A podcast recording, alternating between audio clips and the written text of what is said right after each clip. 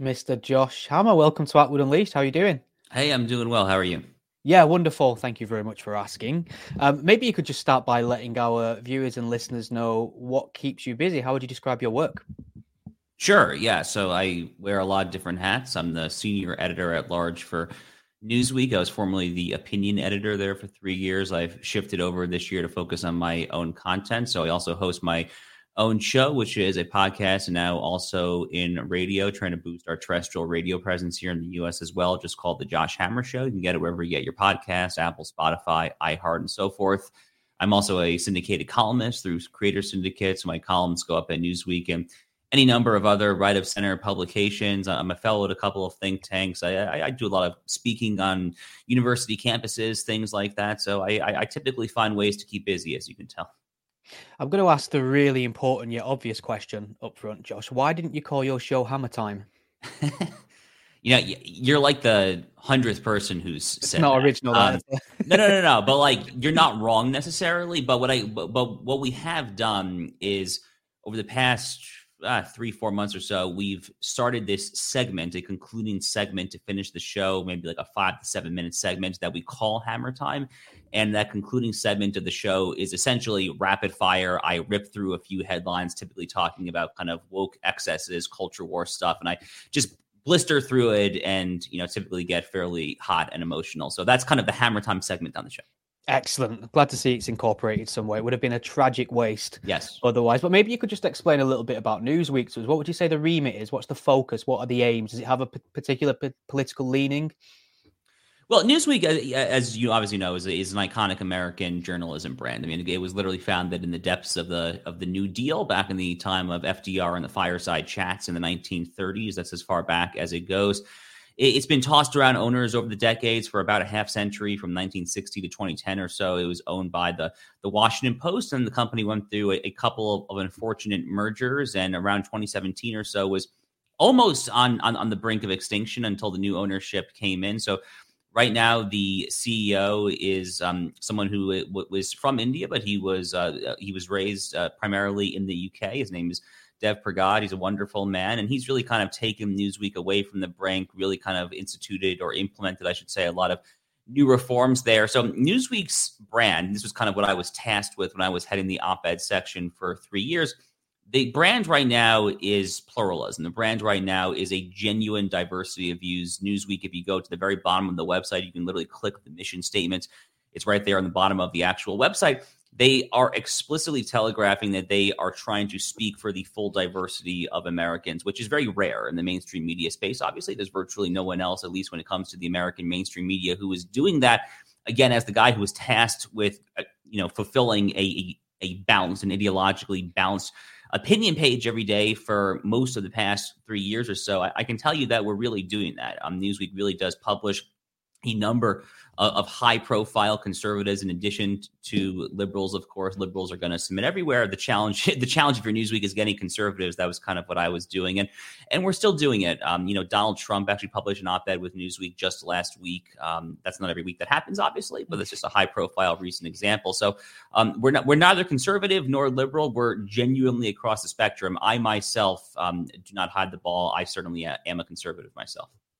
Let's let's talk a little bit about the culture war, because it's something I've been fascinated with the longest time. I've, I've been well, you know, embedded in the trenches in the U K on this issue, and there's been a lot of crossover with uh, American issues as as well. I was actually on a panel about a fortnight ago in uh, for Battle of Ideas, uh, big debating conference in the U K, and the, the title of the panel was "Are the Culture Wars a Distraction?" And there seems to be, I mean, there seems to be some sort of advance on the culture war. I think it first started with people denying it even existed or it was a real thing. Now we're asking, is it distracting us from the important important stuff? So, I mean, what what are the some key issues that you can look at it from the, an American perspective and say these are the main issues being fought over in the American culture war? So right now, I mean, over the past few years, you've certainly had the rise of gender ideology. You've had the rise of L G B T and the transgender movement more generally. That is, I think, one of the focal points of the American culture war. I mean, it is, it, it is obviously debated whether or not a, a man or a woman can truly, quote unquote, transition into someone on the, of the opposite gender and then be just treated as such by the law, by sports organizations, by anyone and everyone that matters. I think that that is a huge, huge touchstone in the American culture war, so to speak. And by the way, I'm not a, I'm not actually a huge fan of the term culture war. I just use it because most other people use it. It isn't necessarily how I would how I would phrase it, but that's obviously one issue. Another huge issue, of course, would be the rise of of, of critical race theory and what Ibram X. Kendi and Robin DiAngelo would refer to as quote-unquote anti-racism more generally. This would be the uh, – they would like it to be the successor to the old school opposition to racism. The, the, the King Junior, M L K, famously said, "Judge me not by the color of my skin, but but but, but the content of my character." By contrast, the anti-racists like Ibram X. Kendi explicitly say that the cure for past discrimination is current discrimination, and the cure for current discrimination is future discrimination. Um, in the, here in the U S, we had – Uh, those dueling conceptions of the American regime and the idea of constitutional colorblindness that really kind of went to a head in a landmark Supreme Court opinion we had back in June, ending affirmative action in America. So that, that I think that's a huge, huge current cultural touchstone. And then two other issues that come immediately to mind. Of course, there's the abortion issue. That's been one of the major American culture war issues, so to speak, at least since nineteen seventy-three, when the Roe versus Wade decision was handed down from the U S Supreme Court. So we finally had the end of Roe versus Wade in June twenty twenty-two and the Dobbs decision. And now we're almost a year and a half. I, yeah, wow, it's crazy. Almost a year and a half after the Dobbs decision. And that issue is now playing out at both the federal and the state level here in the U S. Previously, it was taken away from the p- political arena because the court had constitutionalized it. Um, and now it is back in the political arena. So that is actively debated in many of the states. Now states are voting on laws, referenda, all of the above. And then, of course, um, immigration. I mean, immigration is one of the massive, massive culture war issues, really just one of the massive issues in general facing American politics, because immigration, of course, and frankly, the lack of anything remotely resembling border security here in the United States over the past few years or so has tangible ramifications for virtually all areas of American life. It is um, it is something that affects the economic space. It affects the the cultural space. I mean, it affects obviously who we are, who comprises the body politic, what language we speak. It has tangible ramifications for national security, um, especially at a time like this, where the jihad, the global jihad, is now emboldened in the aftermath of the tragedy of October seventh. So it, it's a massive, massive issue right now. And I think it's going to be a huge issue as well in the upcoming presidential election. Yeah, definitely want to get into immigration, because I, I'll be honest and upfront, the American immigration is a, a, a an area I'm not well versed in, so I'd be, love to get your opinion on it. One one final thing on this sort of uh, cultural um, critical race theory, and the, the main chief lieutenants so that you've already singled out of Kendi and Robin DiAngelo. I, I read right, uh, White Fragility, and it, it, I couldn't I couldn't quite believe how vapid it was. I assumed there'd be something to grapple with there, but it, you know, it's I'd, I'd recommend anyone Uh, to read it just to get an idea of just how vacuous it is. But do you not think it's really strange that those individuals who are kind of the chief instigators of this movement, in, in a sense, refuse to debate their ideas in public? Yeah, I, I mean, look, uh, many of these folks would prefer that their beliefs simply be accepted as dogma, simply be accepted the same way that, you know, Moses did. Descending from Mount Sinai with the tablets from God. I mean, that that's kind of how they view their ideology. Um, obviously, they strip God out of it. They're, they're pretty pagan. But other than that, the parallels are pretty similar. They they think of themselves as simply offering an, a new orthodoxy that should go unchallenged. Look, personally speaking, I mean, I always relish the opportunity to debate interlocutors coming from a different perspective. I, I actually thoroughly enjoy it. I, t- I tend to think that it sharpens my own arguments.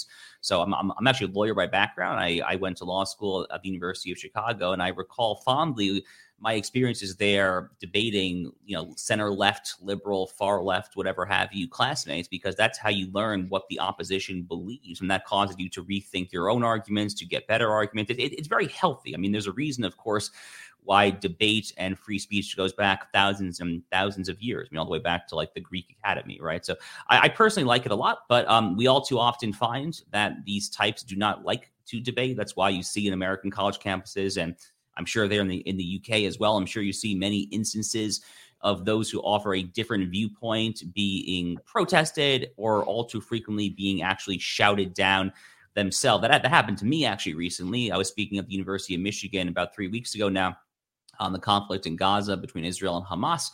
And there were about twenty-five pro-Hamas protesters who shouted down my remarks within two to three minutes of starting. This went on for thirty-five to forty minutes before I was able to finish my remarks. The university administration, the campus police who were there on site did absolutely nothing whatsoever to secure my right to free speech under our First Amendment to the Constitution. It was a totally shameful incident there, but that is the way that, that is fundamentally the way that they like to behave. That evinces the kind of the broader truth. I think that these moral credence are not interested in intelligent discussion. They're not interested in discourse. They're not interested in the battle of ideas. They're not interested in the marketplace of ideas or anything like that. Rather, they simply want their own garbage to be imbibed like mother's milk and taken as a new reigning orthodoxy.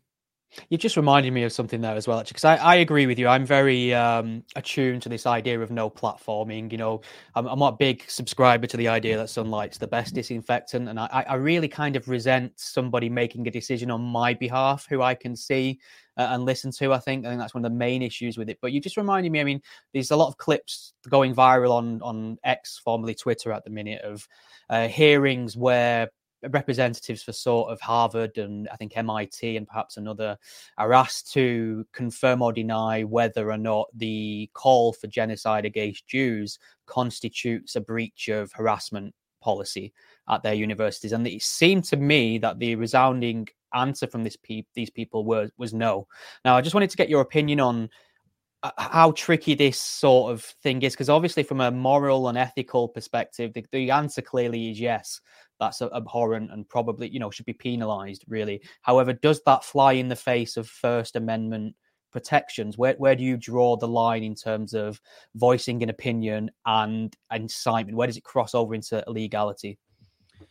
Right. So uh, th- this hearing was just appalling. I mean, you had the presidents of, of Harvard, M I T, and University of Pennsylvania just repeatedly refused to say that that calling for genocide of the most persecuted genocided people in human history is sanctionable conduct on, on their university campuses. Bear in mind, of course, that Harvard, Penn, and M I T are routinely ranked as three of the top universities in America. They're usually in the top ten in the U S News and World Report rankings. I mean, just just galling stuff. And, and the way, by the way, that these presidents comported themselves at this congressional hearing was also just absolutely outlandish. I mean, watching them just smirking. I mean, President Claudine Gay of Harvard, Liz McGill of Penn, it, just this ridiculously wry smiling. They pause. They seem openly disdainful, supercilious.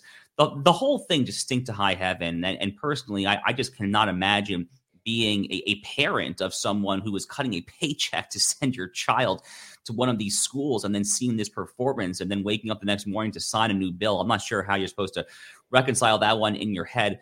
So when it comes to the free speech issue, there, there's a few things going on here that kind of get merged together. So there is the First Amendment right to free speech.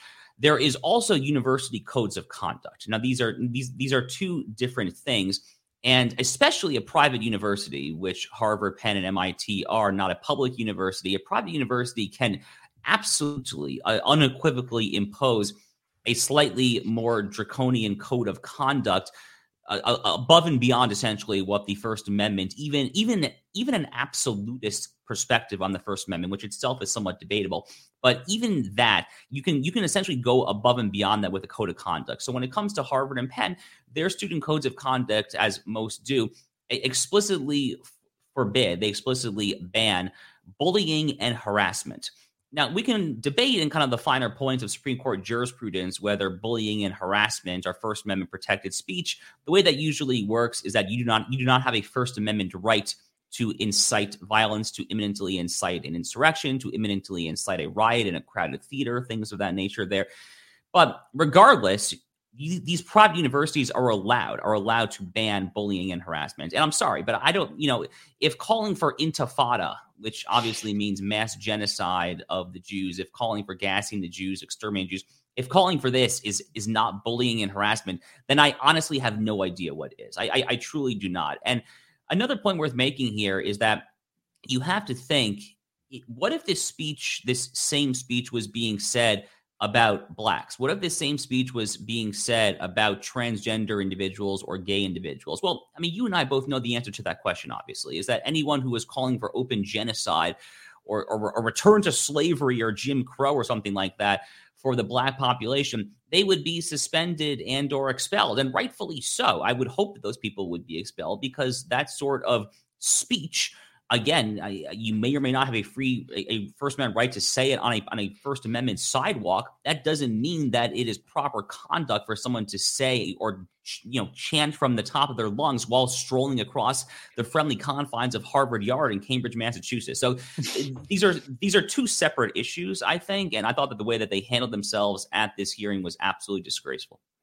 Yeah, no, I agree, and that's a, that's a very good summary. But uh, just swinging back to immigration, because you, you, you're talking about sort of border control, and then I think you, you mentioned jihad as well, and obviously the risk of Islamic fundamentalism is the is the kind of chief concern when it comes to global terrorism. And you know, there's a there's a debate to be had there as to how much immigration plays a part of that. It's certainly an issue in the U K uh, for sure, and, and other parts of Europe. But I'm just thinking with you guys, I suppose the main Uh, form of illegal immigrant would probably come over the Mexican border. It doesn't necessarily strike me that Mexico has a, a, you know, a sort of Islamic fundamentalist problem you should be too concerned about. So you'd be a little surprised, first of all. So Hezbollah, specifically the Lebanese organization that is just an Iranian proxy, it's a Shiite militia, militant Islamist organization. Hezbollah has been around for a very long time. Hezbollah actually operates all throughout the Western Hemisphere. So, you know, back in the nineteen nineties, when the Jewish institution in Buenos Aires was blown up, it was a horrible tragedy. That was an Iranian Hezbollah operation. Hezbollah also, over the past ten to twenty years, has really kind of embedded itself very closely with many of the transnational drug cartels and human trafficking rings that transport people from northern South America, so that would be the countries of, of, of Venezuela, Ecuador, and around there, as well as Central America. Hezbollah has become very, very friendly with a lot of these leading cartels like Jalisco, groups like that, that, that control large swaths of, of northern Mexico. So there actually is, even taken on its own terms, there, there actually really is kind of a stronger Hezbollah radical Islamic presence throughout this part of the world than many people realize. Also, you know, we actually know from C B P, Customs and Border Protection data, I think the number was there were one hundred fifty-nine people that we know were stopped at the border in the last fiscal year, for which we have numbers, who qualified for what uh, I'm trying to remember the exact term. I think I think they're referred to as special interest aliens, which is kind of U S government speak for uh, people trying to cross the border who are on an, a terror watch list of some sort. So that, that's one hundred fifty-nine, if I recall, in the last fiscal year, who were just stopped there. And we know from year in, year out data that, you know, for every X number of people who are actually caught at the border, there's Y number of people who manage to slip in between the border crossings and manage to infiltrate the interior of the country. Then you add on top of that the fact that F B I Director Christopher Wray, I think, was at a hearing on Capitol Hill earlier this week or the end of last week. I think it was actually earlier this week. He was talking about how everywhere he looks right now, he sees flashing red signs, how there are many signs that Al-Qaeda and ISIS right now are trying to activate potential sleeper cells, both in the American interior and along the U S-Mexico border, probably in response to them being emboldened due to the Hamas attacks of October seventh and the war in Gaza right now. So I, I, I see a lot of problems right now, even even from kind of a, a militant Islam and, frankly, just terrorism perspective. That, of course, is one of, you know, that's only one of the many reasons why the, the porous state of the U S-Mexico border is, I think, a, a major, major problem when it comes to American politics right now. But even taken on its own terms, I, I, I do think that we cannot underestimate the the threat of terror, the threat of terror uh, coming across that southern border. I mean, what? How did the uh, figures look in terms of illegal immigration during during Donald Trump's term? Because he gave a big, you know, talked a big game about building a wall and, and reducing it, and used some, you know, very strong language in that regard. Did he actually achieve anything in that regard? So the actual numbers ebbed and flowed. I, I mean, he definitely did not shut off illegal immigration. In fact, during twenty nineteen, there, there was a huge surge in, in the spring, summer of the year twenty nineteen. I remember it because I was writing a lot about it at the time.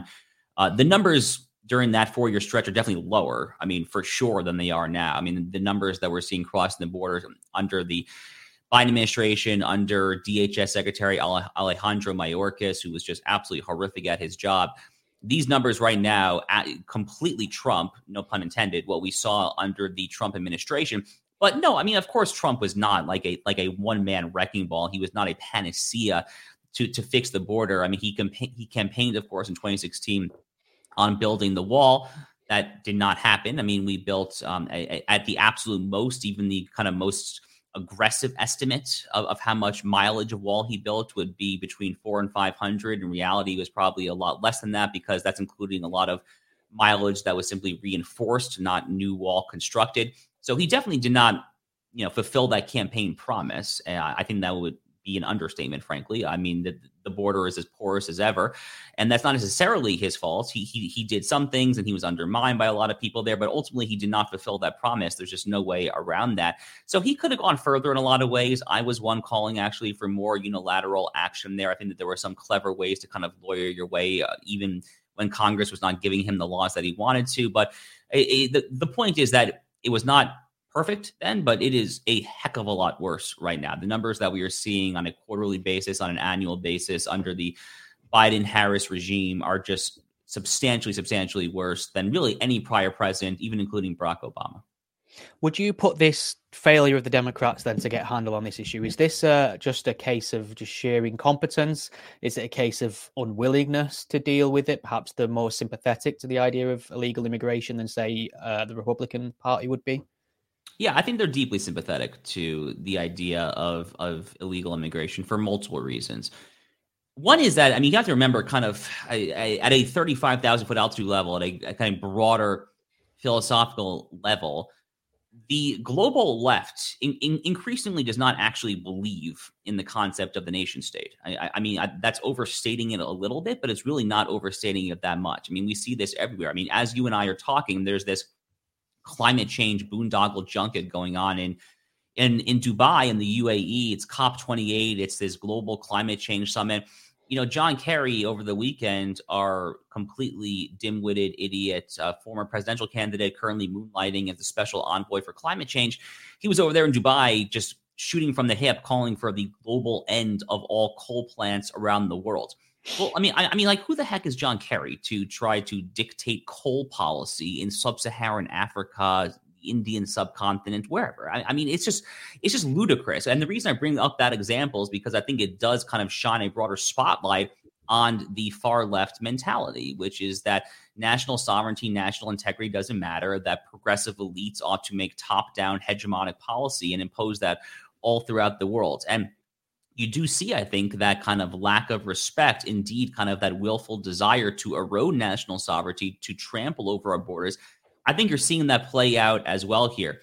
Other things happening as well that I think is kind of whether subtly or explicitly factoring in. Another thing that you have to bear in mind here, over the past, call it fifteen, twenty years, and this millennium for sure, The the Republican Party in the United States used to be the party of the Chamber of Commerce, used to be the party of big business. I mean, Calvin Coolidge had this quote when he was president from the Roaring Twenties, the nineteen twenties. He didn't exactly say it. It's a bit apocryphal, but he roughly said the business of America is business. And that has just totally changed over the past fifteen, twenty years as these woke culture war issues have really pervaded into the Fortune five hundred, into corporate America in general. The Democrats really are the party right now of corporate America. They are the ones, I think, who want to kind of satisfy the C E Os, satisfy the C-suite. And what that means in concrete terms is bringing in a heck of a lot more cheap labor. So I think there's that factor going on as well. Then the final factor that I think you have to bear in mind here is, uh, and this kind of goes back to the whole Ibram X. Kendi, Robin DiAngelo stuff. I, I, I genuinely do think that a, a lot in the Democratic Party and on the American left right now hold the idea of America in such dripping disdain, and, and they hate the fact that this country was initially founded by uh, by by Brits. I mean, I, I mean by white um, Anglo-Saxon Protestants, by by male WASPs. They they hold that in such utter disdain that they want to essentially apologize for the alleged sins of those who preceded them hundreds of years ago by flooding the borders and trying to kind of make this country less white. I mean, uh, that might sound, sound a little conspiratorial, and I'm not entirely sure that that is actually what's going on when people are sitting down to discuss public policy. But every so often, you actually do see them kind of let it slip a little bit and actually say that they hate the fact that America was founded by mostly white men, not exclusively white men, obviously. And I think that that racial component, unfortunately, is probably playing a bit of a role here as well. I, I am of the opinion that race here, there, and everywhere has no role whatsoever in public policy. Um, I am a staunch proponent of, of, of colorblind public policy, so this troubles me a lot, but I think it's probably where they're coming from. Yeah, though the problem is, Josh, the uh, the principles of Martin Luther King, or invoking them, as a white man is considered a racist microaggression now. So you may wish to uh, check your privilege, I'm afraid. No, it's true. I mean, it's it, it's it's really wild. But I mean, the, again, the Ibram X. Kendi formulation, which is that the remedy for past discrimination is current discrimination, and the remedy for current discrimination is future discrimination. That is eons apart, not just miles apart. That is light years apart from the famous Martin Luther King exhortation to judge us by the content of our character. I mean, it, it's crazy stuff. I mean, I was out in Saint Louis just a few weeks ago. Again, I do a lot of these campus talks. I was speaking to the Uh, S L U, the Saint Louis University chapter of the Federalist Society, which is a national legal organization here in the U S, primarily for center-right law students, lawyers, judges, practitioners, and so forth. And I was speaking on colorblindness, and I basically just made the straightforward argument. I traced the history from our Declaration of Independence all the way through the nineteen sixties and all the way up into the affirmative action decision of the Supreme Court this past summer, essentially arguing that America was never perfect and still is not perfect, but we have incrementally every step of the way sought to better fulfill our founding era vision. And a lot of the liberal students who attend this talk were just simply not having it. A lot of kind of, you know, vacuous rhetoric about systemic racism and things like that. And, you know, uh, ultimately, there's only so much I can do as one individual to persuade these people, but it's really sad to hear such ill thought out perspectives. Yeah, and it's really worrying, isn't it, I suppose, because, I mean, it's coming almost at an indoctrination level, this kind of, yes, you know, appalling regressive ideology that's being sold to us as anti-racism. We have, I mean, in terms of America and, and the U K, I, you know, things aren't perfect, but obviously the line of progression on race relations and race equality has always been on, on the up. And, uh, I mean, I don't know where we're comparing it to if we're to say that it's a failure of uh, kind of inclusion and um, and uh, race relations. But I'm just wondering, how how do we explain to this younger generation who, who are having this pumped into their mind twenty-four seven that we're living in a white supremacist nation, everything's institutionally racist? How do we better get across to them that uh, we've always progressed, especially, you know, in light of the last forty, fifty years, et cetera? You know, I don't have a great answer to that, unfortunately. I, I wish I did. I mean, look, we can show facts, we can show empirical data, we can show any number of statistics demonstrating that, you know, what what what uh, the de- what the demographers typically refer to as U R Ms, underrepresented minorities. We we can whip out any number of statistics to show them that they are better represented in X Y Z fields than they were twenty, thirty, forty years ago, which, uh, you know, not my exact area of expertise, literally getting into that, you know, precise level of social science data, but my understanding is that it's broadly speaking, it's fairly true when you look at kind of the leading institutions of business, law, politics, journalism, media, Hollywood, and so forth there. The problem, the problem is that we're dealing with some people for whom facts are somewhat impervious. They are impervious to facts and they are impervious to logic. What I personally find far too often when I am engaged in a situation like this is that You you can literally just tell an A-plus, one hundred percent authentic history description of something, and they actually literally will just kind of wave their arms and just, you know, it's right over their head. So, I mean, this happened to me a few weeks ago at Michigan at the event where I was speaking on the conflict in Gaza, and I was shouted down. The part of the talk, again, it was right, it was like right after I started. It was like three minutes in at the most. That they started, and it, by the way, what they first started doing was they just started coughing, like, mm. but, but, but before then, like just chanting. So it, it was all planned out. But the part that they started disrupting was not a particularly volatile part of the talk. I was giving a fairly dry history of the twentieth century in the region, starting with the end of World War One and the Sykes-Picot Agreement and the European powers carving up the Middle East into the modern Middle East. I was talking about like treaties and international law and Latinate language. And, well, and- Josh, I, I'd love to. I mean, I, I, it's my fault. I've I've instigated a conversation about the history of the area of Palestine and Israel in the last minute, just before we've got to get our, our next guest in. But I'd love to. For, I'm sure we'd love to have you back at some time for a, a longer chat. But is there anything else you'd like to point people towards before I, I let you get back to what's left no, of your day? Uh, my apologies for filibustering there.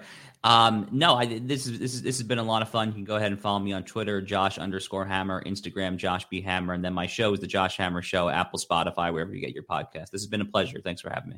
That's great, Josh. Lovely to speak to you. Take care. If you're looking for a gift, my new book, Sit Downs with Gangsters, is available worldwide on Amazon. We've interviewed over a thousand people now, and we selected ten of the hardest-hitting stories to go in this book. Each chapter features the story of one of our podcast guests. Those stories are Shane Taylor, Knife Maniac's Redemption; John Elite, Mafia Hitman for the Gambino crime family; Joey Barnett, thirty-five years in U K prison; Ian Blink MacDonald, six million pound bank robber; Chet Sandu, Asian smuggler in Spanish Supermax; John Lawson, the hit team commander; David McMillan, international smuggler's Thai death row prison escape; John Abbott, San Quentin prison shootouts and escape; Michael Francis, Colombo crime family capo portrayed in Goodfellas; and Wildman, English enforcer in Arizona prison. Link in description box on YouTube, available worldwide on Amazon. Also, my next book, Untouchable Jimmy Savile, is getting published in December twenty twenty-three. So check that out as well. It will be available worldwide on Amazon. Thank you for listening. Cheers.